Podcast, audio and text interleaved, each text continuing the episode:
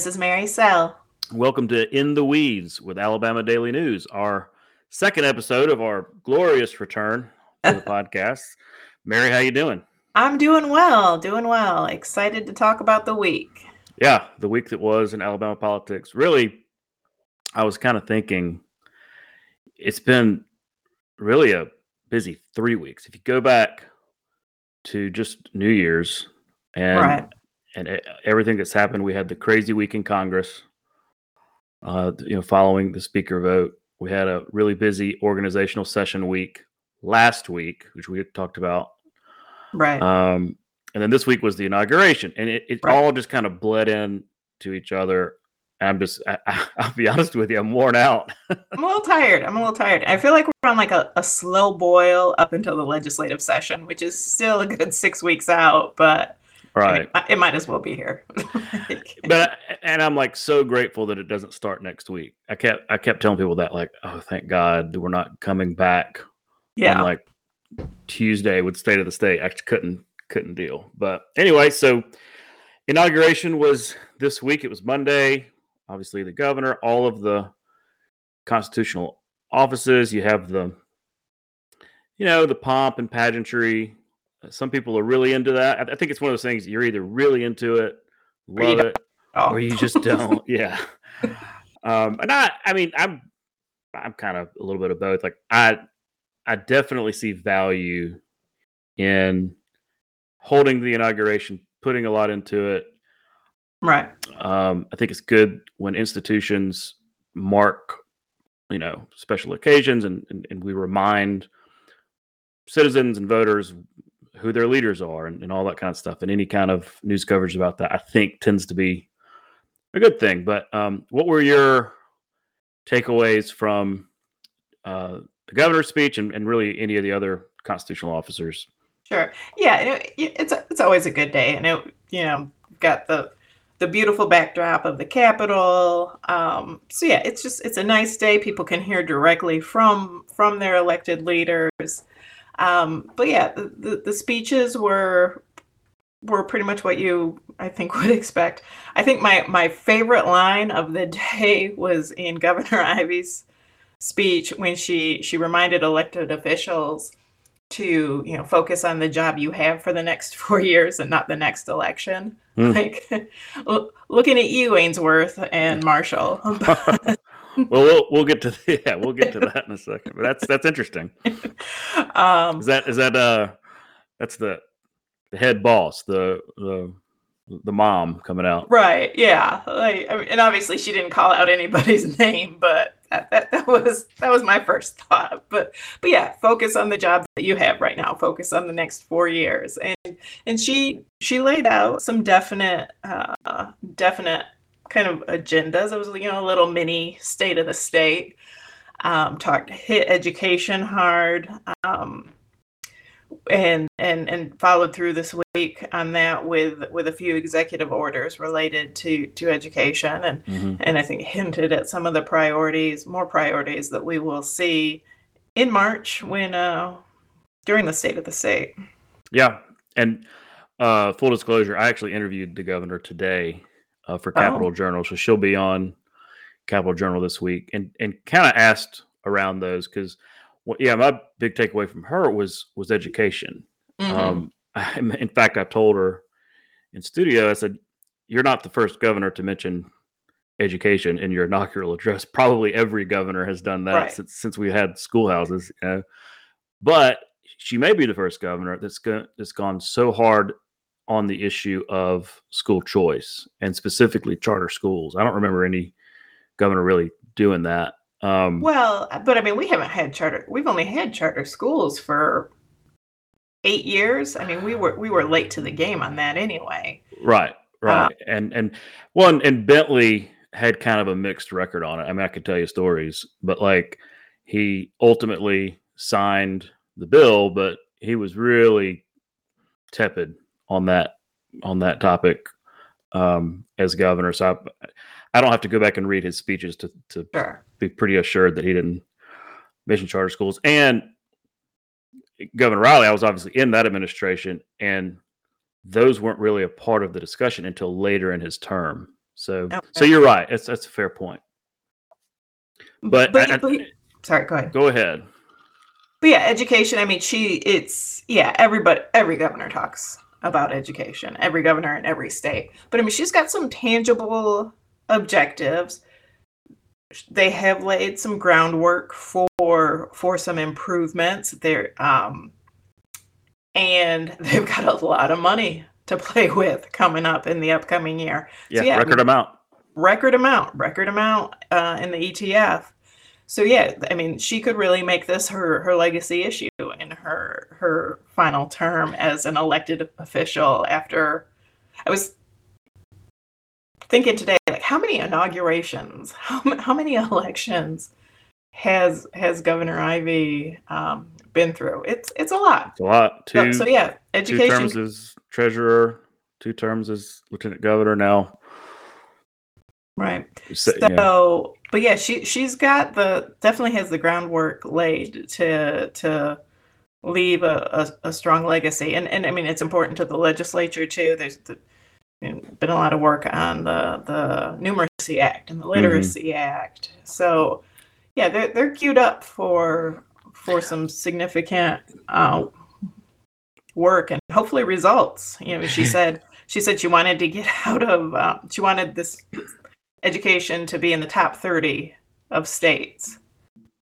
yeah, within ten years, I think is that what she said? Ten years, or by the end of her term, I can't remember. But I thought she said by the end of her term, but Which 10 that's- years would be better. well, but it, in any case, it's a really lofty goal, and Right. And I, that's yeah, because I mean we're, the- we're we're bottom now. I mean, depending on well, being bottom yeah. or bottom. we got a little better on. We, we we actually got a lot better in fourth grade reading and math.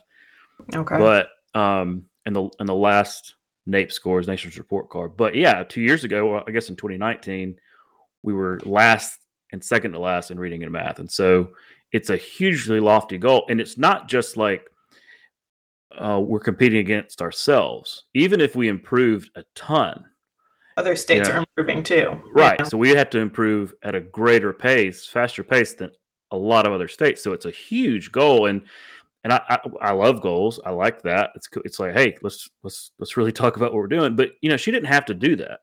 Right. It was, nobody would have thought twice if she didn't call out a goal like that. So I, to me, it's like, okay, skin in the game. Let's really set this. It's a little bit like her, you know, five hundred thousand workers thing, which is a little bit more nebulous. But like, that's a that's a that's a ranking that the state does not control. And so, Right. so yeah, I'm, I'm interested in that she didn't have a whole lot of specifics in our interview. You, you can watch it, but um, so she's saving a lot of that for state of the state, obviously. Sure. But I, but I'm curious about issues like, you know, are they going to go whole hog on this Arizona type law? Because you know Arizona did it, and I think Iowa did it. I think Florida's mm-hmm. about to do it, and this is the thing that was proposed last year, which is, you know, parents can essentially take what they uh, either all or a portion of what they would pay in education into the mm-hmm. education trust fund and, and take their kid to any school they want. And Right. it's a i mean that's a earth-shattering reform in alabama and there's it could be some great things about it could be some problematic things about it but it'd be monumental if they tried to go after something like that. And more specifically on charter schools the, the big issue there is they get state money they get federal money to follow students. They don't get local money. And that's Right. always been the big bugaboo. Will they go after that?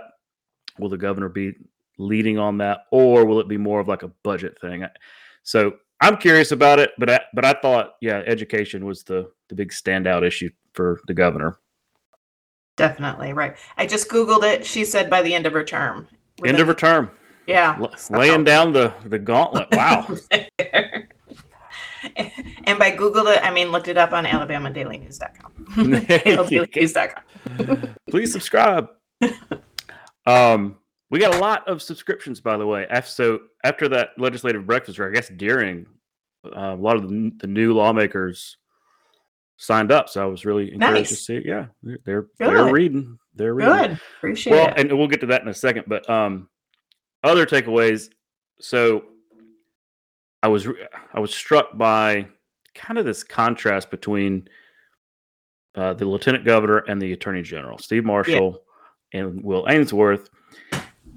Ainsworth, well, first of all, these are obviously the top probably candidates for governor in, in four years. Um, really, that race will start in two years, to be honest right. with you. Ainsworth, uh, I, mean, almost. I think it started. well, yeah. Well, that's kind of what I was getting at. Is Ainsworth's running? I mean, there's he, he passed up two opportunities to run for U.S. Senate races he would have been competitive in. Decided not to. Didn't want to be in Washington. So of course he's something crazy would have to happen for him not to pursue the governor's office. Steve Marshall's a little bit more of a question. There, there was some people trying to talk him into running for chief justice, which actually would, would be in two years. And my understanding on that is those conversations went nowhere because he's just not interested. Yeah. Um. So, but if you look at his rhetoric, really over the last year or so, maybe six months, certainly in the campaign, I remember listening to his um, victory speech election night, and it. I mean, it was it was a campaign speech, right? right. It, was, was a lot of red meat in that, even some red meat that hasn't really trickled down to a lot of other folks in, in Alabama. So anyway, listening to his speech, I described it as bellicose, hmm. like, um, I mean, not angry but aggressive. Saying right, he's talked about the yeah the last stand, the last the last the la- right last line of defense. Talks about the Roman Empire. Talks about World War II. Um, and I mean, just really aggressive stance and, and you know, last line of defense against a national progressive agenda, right? Yeah. Um, whereas Ainsworth was, I would say, a lot more optimistic. It, yeah, me, a lot more. Our better days are ahead. Kind of. Let's talk right. job growth. Yeah. Yeah, uh, you know his record on economic development, military stability, all that. I mean, it almost seemed like a dress rehearsal for, you know, here's what I would sound like as your governor. And the reason I found that interesting is if you would have taken a poll of politicos, you know, uh, political observers before the speech, I think most of them would have said they would have expected Ainsworth to really go heavy on red meat, really just a bombastic kind of thing, because that's sort of his or has been his aura you know his, his persona. May, maybe part of that was COVID, and so it. But it wasn't that. I mean, there was some red meat, but it was really more optimistic. Let's talk about the future, education, economic development. So it's it's, it's a real contrast, and yeah. and I could see appeal. I could see both speeches appealing to people in different ways, but yeah, I think you're right. It's it sounded like a a match in the making, and and you you sent me that that tweet. I guess was from Ainsworth, with both you know they're both from Marshall County. They're so they're like posing, you know, friendly. Yeah, the... they, yeah. I think it was Ainsworth. He posted a picture on Twitter of the two of them, very friendly, standing in front of the Capitol together on Monday. And I, yeah, I made a note to Todd, and like we want to save this picture for in a couple of years. yeah, and, and and from my understanding, they are friends and they're, they're friendly, but look, politics is about running for stuff, and that's what you yeah. do. But so who knows? Maybe we saw a little glimpse, a, a, foretelling of what's to come. Um. Well, anyway, it, it was a cool inauguration. The parade. Weird, weirdly enough, I, I actually got sick the day of, so I couldn't attend in person. I watched it all, and uh, but did make it to the to the gala, and everybody's dressed up in their fancy clothes and finest. Uh, yeah, yeah, it, it was fun, but um, kind of. I think everybody's kind of glad it's over and wants to. to the, the governor, most of all, she sounded like that uh, today. Yeah. So. Oh, that. I mean, the whole weekend was kind of sounds a little bit exhausting.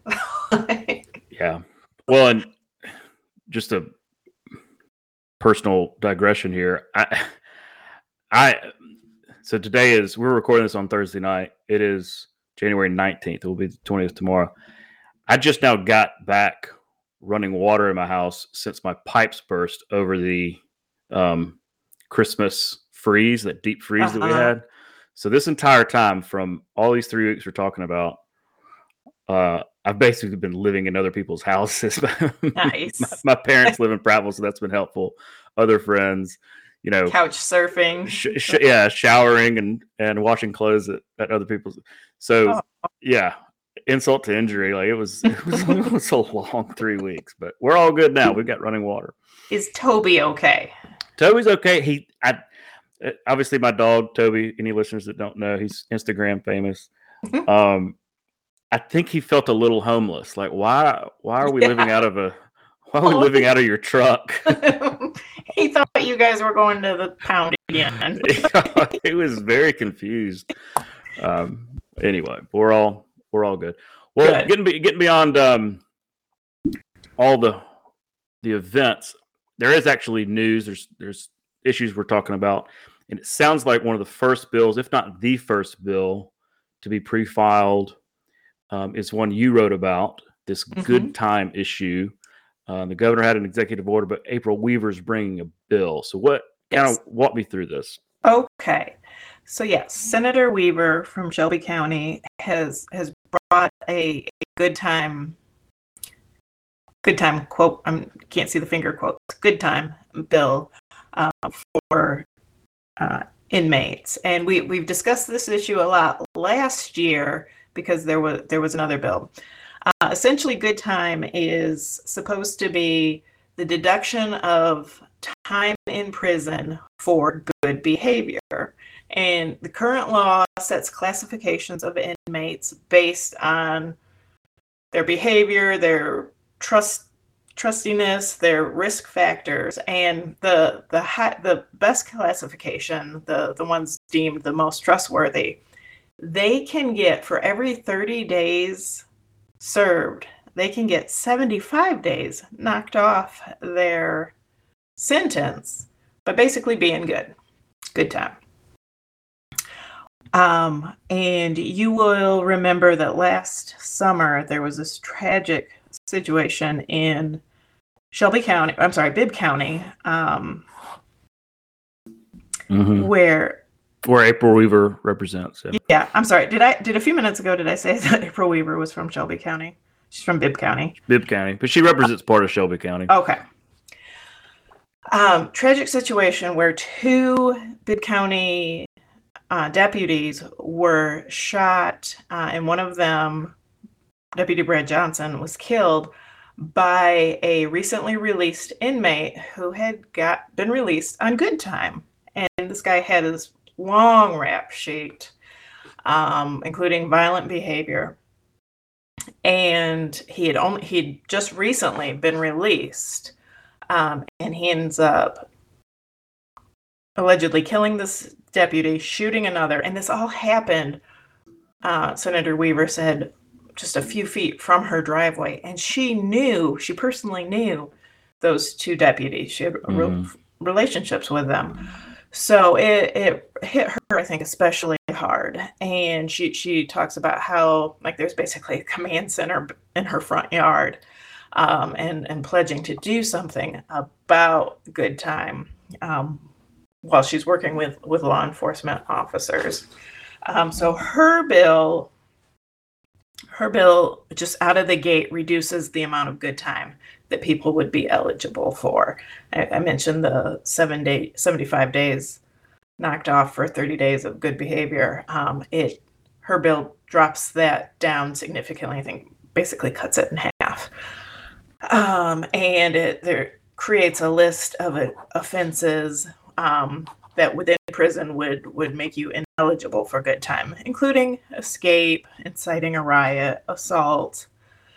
Well, yeah, that's and that's what I didn't understand is like in talking to her, like this guy tried to escape. Well, So he I- did try to escape. He escaped, did. and that's the Okay. issue. That's that's the issue with this. Um, his name is um, Austin Patrick Hall. He in in 2019 he escaped from a state prison, um, was on the run for a while, committed some crimes, was eventually recaptured.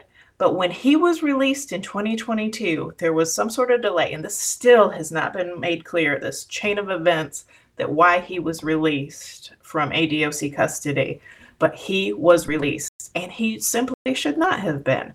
I mean, escaping from prison is already a crime. And but he was never charged with that. Three years later, he was never charged with that. So he was able to walk out the door in June or in early 2022, and then went on to kill uh, Deputy Yeah. Johnson. So Well, I- so I like like two things understand- there. Well, Go ahead. Sorry, I, two things there. So he's released on good time after the escape. So it seems to me that if you if you escape prison, yeah, shouldn't that wipe away your Right. So Your good somewhere along the line, and there was there was a sort of a chain of custody issue because he had committed so many crimes in different counties, bounced around. I think COVID was a factor in where he was kept because at, you know at one point inmates were being kept at county jails and not going to prisons.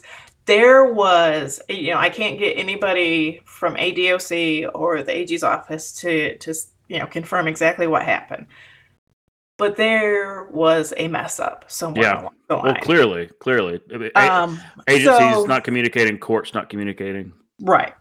So he should not. He should have never been allowed to walk out the door. I mean, escaping from prison is already a crime. Um, and so you'll you'll hear when this bill comes up, you will hear that from advocates um, that this bill could potentially punish a lot of people um, based on this guy who shouldn't have been out of prison in the first place.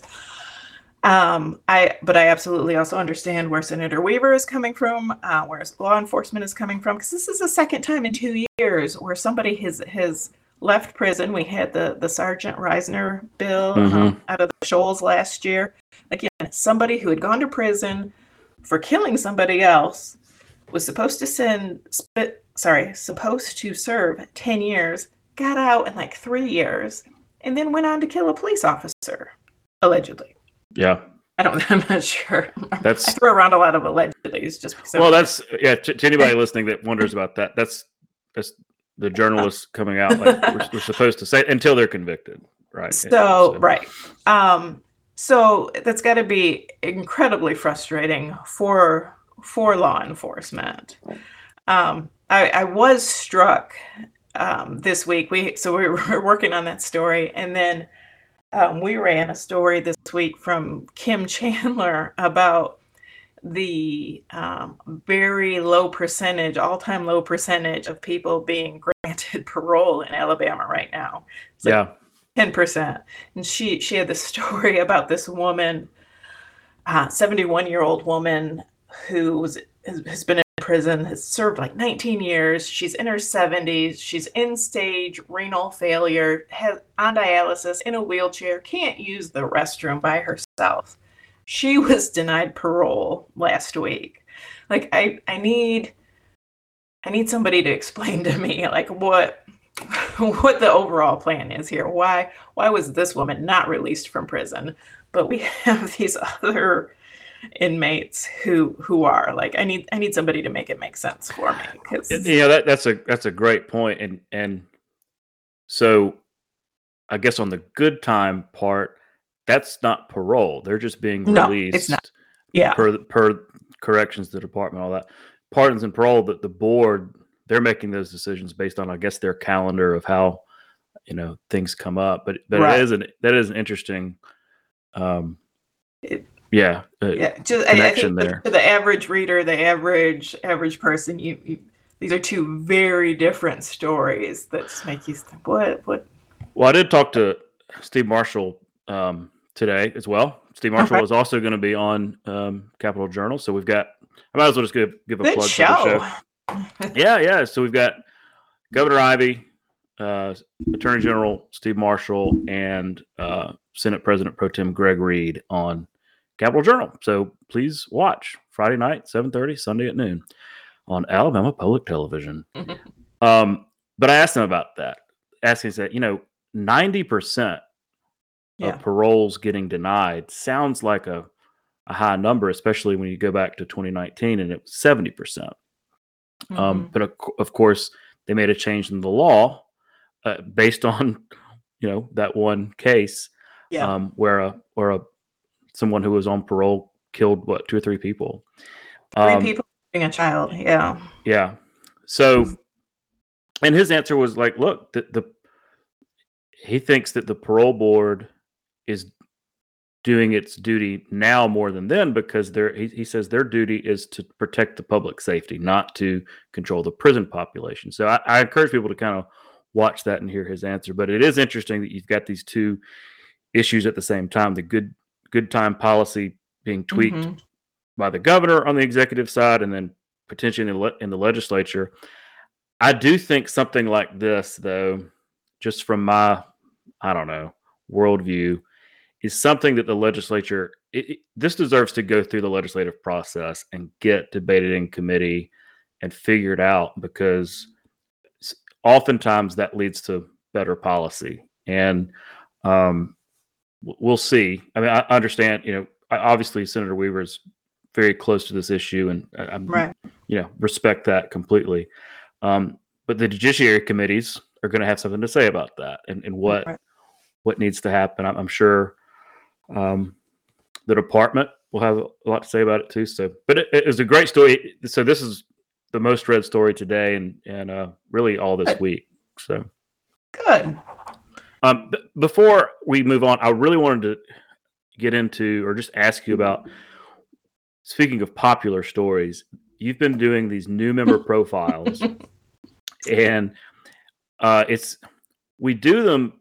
We we tried to four years ago, but just really didn't have the staff to do everybody. But this right. year we've got, I guess, 37 technically new members of the legislature, 36, I guess 35 or 35 brand, brand new. And then you've got Senator Coleman. Coleman, who came up from the House, and then um, Representative Butler, who is returning. He's after, back. Yeah. Yeah. So they're I, am saying 35. so, yeah. go through this list. So we, we've we've kind of staked out. Okay, we're going to try to write about all of these new members. No, no, no, no, no. You staked out. what? You're the you're the editor. no, I'm, I'm. Yeah, when you first said it, I was like, yeah, sure, okay, we'll do that. Um, but then you said it in front of that crowd of people, and I was like, oh, okay, we're really doing this. okay but no, I've got a list. We're going through it. We're calling people, um, and they've actually been they're they're fun. Um, they're fun to do. They're fun to get to know these folks, um, and people for the most part, you know, you a, a lot of these folks are you know they're new to lawmaking. They're they're some of them have some media experience dealing with the media. Some don't. Mm-hmm. Um, but yeah, I, we're just calling them up. I've got my list of questions. Some of the questions vary a little bit depending on the situation, where they're coming from, issues. But I try to just have a conversation with people, and like some of them have been hard to to whittle down um, to to something readable as because people just go on and on and then oh I want to talk about this and I've got this issue and school choice and mm-hmm. all excited. Yeah, they're excited. They're ready to go. Well, I've just heard tons of good feedback from not just from the subjects of the stories. I mean, obviously, you know, they ran for office. They probably don't mind yeah. seeing their name in print, but from from other members who, you know, yeah, they, and they, they don't know them from other new members. Like I, we've actually, it's gotten to the point where, like at the state house last week, I had new members coming up and saying, "Hey, I read about you know so and so, and that's cool. Like they're they're learning about each other a little bit. So yeah. Um, so well, who's coming up? Can you can you? We are. Who is coming up? We are working on one about uh, the newly elected representative David Cole in Madison County. He had yeah. that kind of tight. Well, it didn't turn out to be real tight, but his race was one of the the most watched because it was one that Democrats were trying really hard to to yeah. grab. It was Mike Ball's seat, and that that district has gotten a little more purple, not as purple as I guess we thought it was, because I think Cole won by like sixty some percent. But everybody um, thought it was going to be. yeah, everybody close. thought it was going to be be a little bit closer than it was. So we we've talked to him, um, and oh, we should also mention that we do I do have some help on these. Well, um, yeah, I was going to say um, Ainsley and Sailor are really have, have, also been helping on these, and, and they're yes. doing yes, good work. Intern Sailor and then a freelancer Ainsley, both of them um, Alabama students. Uh, Todd. It was nice of your Auburn heart to open up a little bit. hey, great journalism school. Yep. Yep. As long as they, as long as they don't, you know, put secretly insert roll tide into roll story. Tide into stories. Okay. So, but um, I say all that to say that uh, I believe that Sailor talked to newly elected uh, Representative Ernie Yarbrough from Lawrence County this week, and he he was one of the one of the GOP challengers to unseat an incumbent.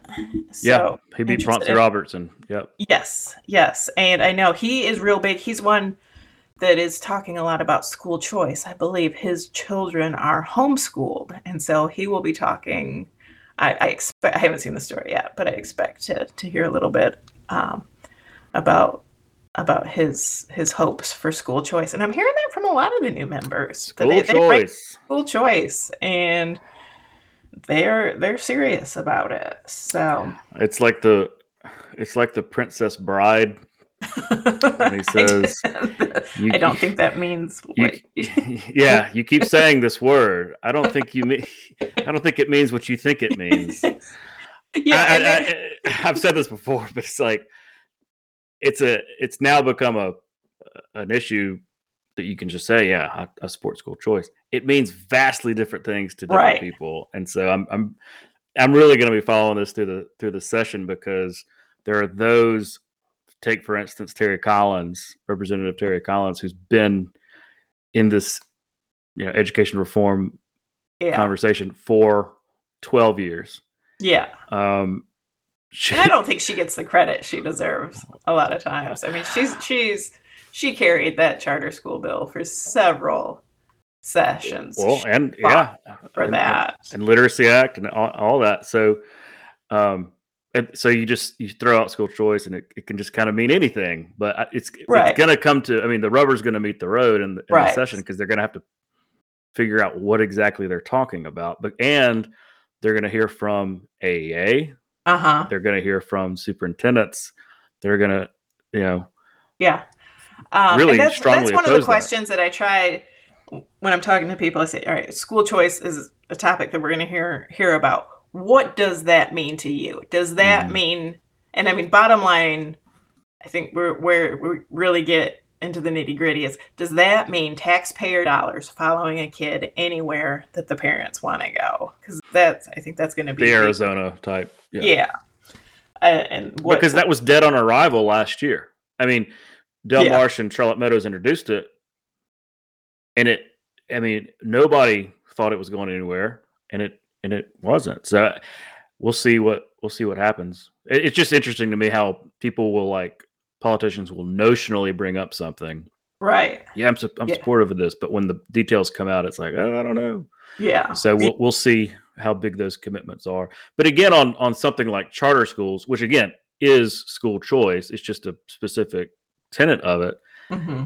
We have an existing program, and will they try to i mean the guy and it was in the governor's speech like will they try to get more support for that um you know as opposed to and and then if you're if you're AEA or the superintendents which are you fighting right are you are yeah. you really opposing charter because obviously they're opposed to charters um are, are, you fighting that or are you fighting this other thing um the the bigger take your money and and walk so anyway right. that's yeah. we'll we'll we'll need to do a whole different pot on that. Just and yeah. maybe have some guests on that can argue yeah. about it and whatnot. Yeah, it's it's a yeah that that term that is a big big term, and yeah, there's a lot to break down between now and March. Yeah, or or, or June, I guess. the, the end of the session. Yep. Well, I guess that's about all that we can report from Montgomery. Um, but there's a lot actually that happened in Washington this week. Yes, and you wrote a very nice little wrap up for us about all the committee assignments. I appreciate that.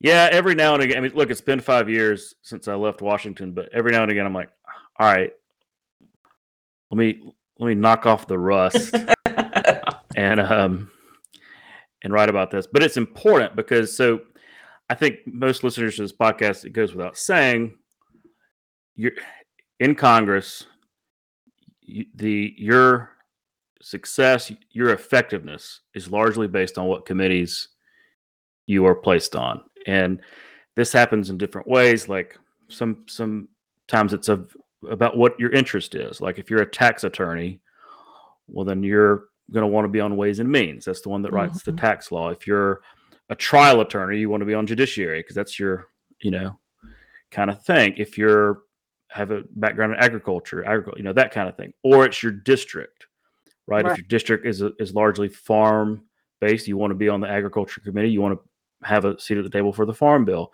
If you have a large banking community, you want to be on financial services. So you know that that's kind of how it goes.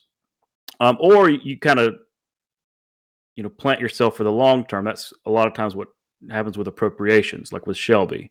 Mm-hmm. Um, and so for the longest time, for decades, really, the Alabama's power in DC really was focused in the Senate. We had Richard Shelby, who served for 36 years.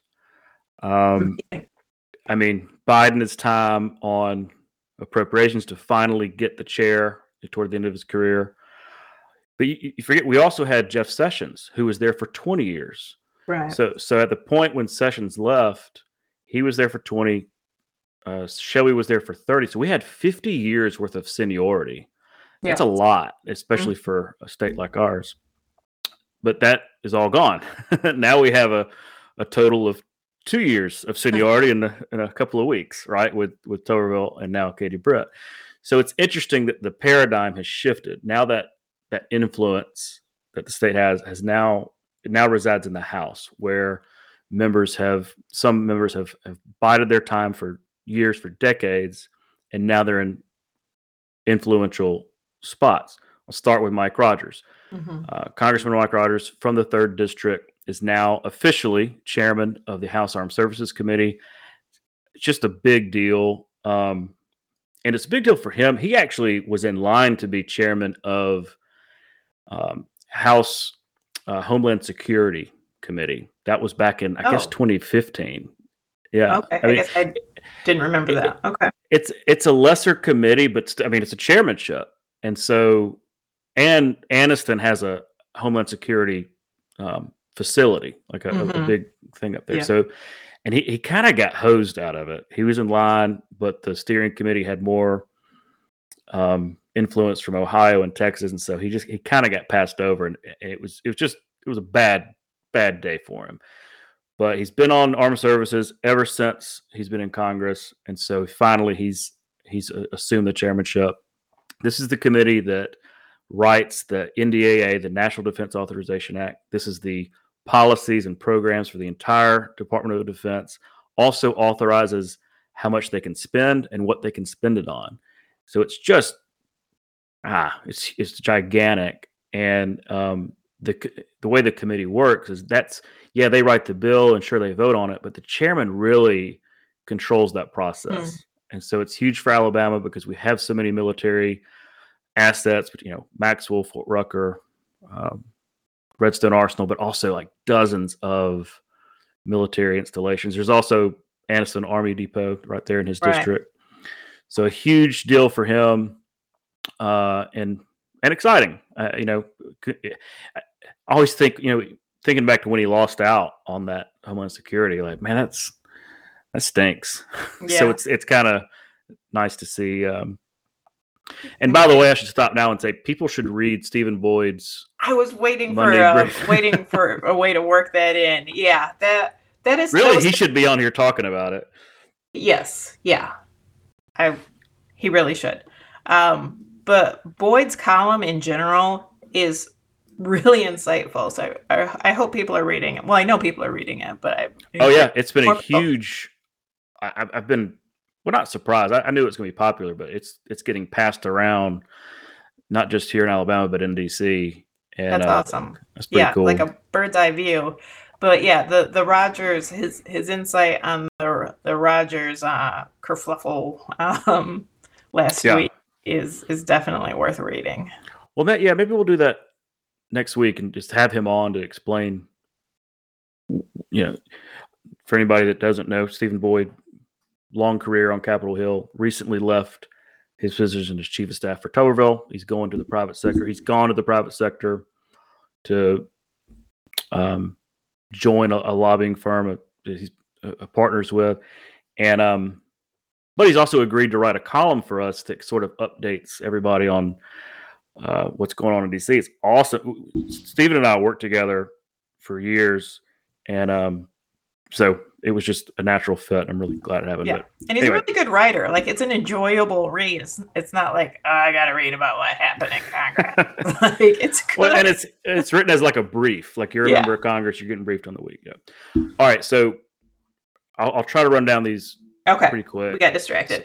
So, so Aderholt, Robert Aderholt. I mean, sure, Rogers being chairman of Armed Services, that's obviously you know it stands out, but Robert Aderholt has been on appropriations ever since he got to Congress in 1996. Wow. And that and that's this is a committee where people wait decades mm-hmm. to really, you know, just like Shelby did. And so he is now going to be chairman of the subcommittee on labor, health and human services, and education and related agencies. That's a mouthful, but that's mm-hmm. a really important subcommittee. Um, it, it's actually the it deals with the second most amount of money apart from the Department of Defense, right? Defense is a huge budget.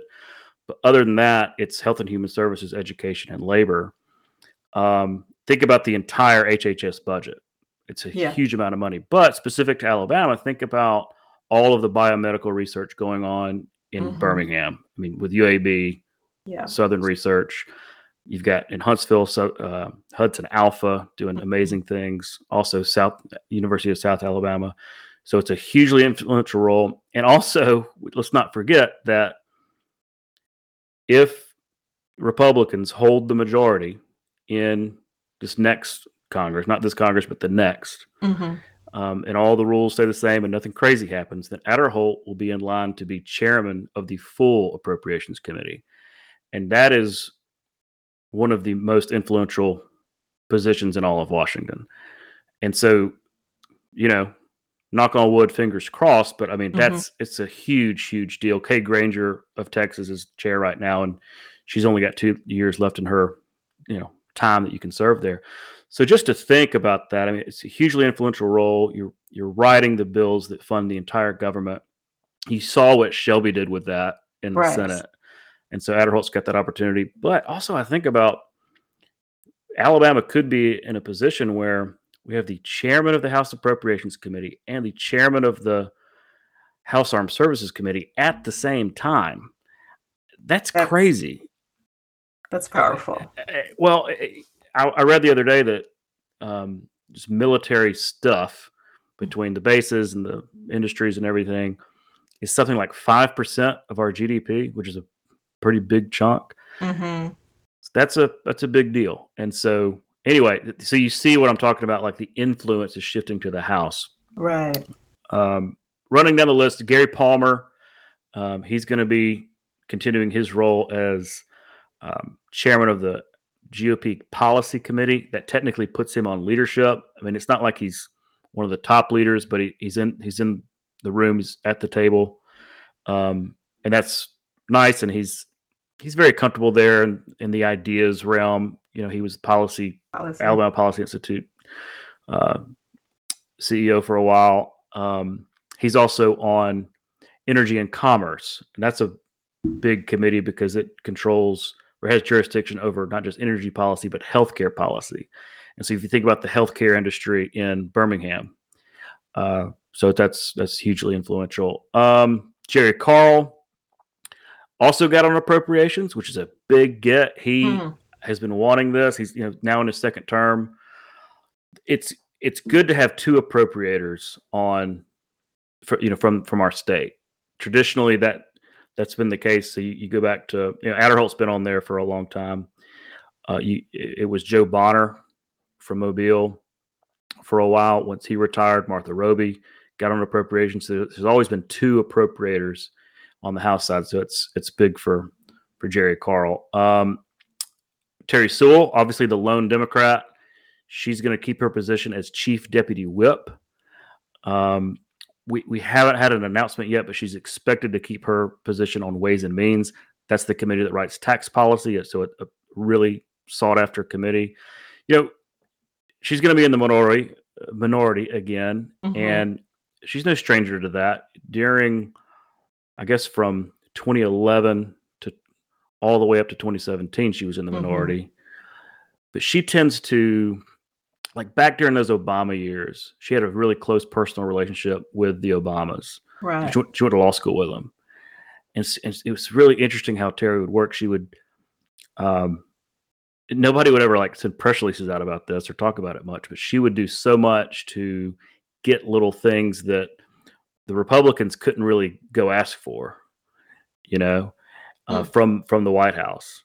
And it was really interesting how that dynamic worked. And now I think that same thing's working in, in the Biden administration. But when Trump was there, it was kind of the opposite. It was like, mm-hmm. okay, the Republicans have a better connection in the White House let's remember to turn, return the favor to, to Terri yeah. and, and get her what she needs. So um, I expect her to, you know, continue to be effective.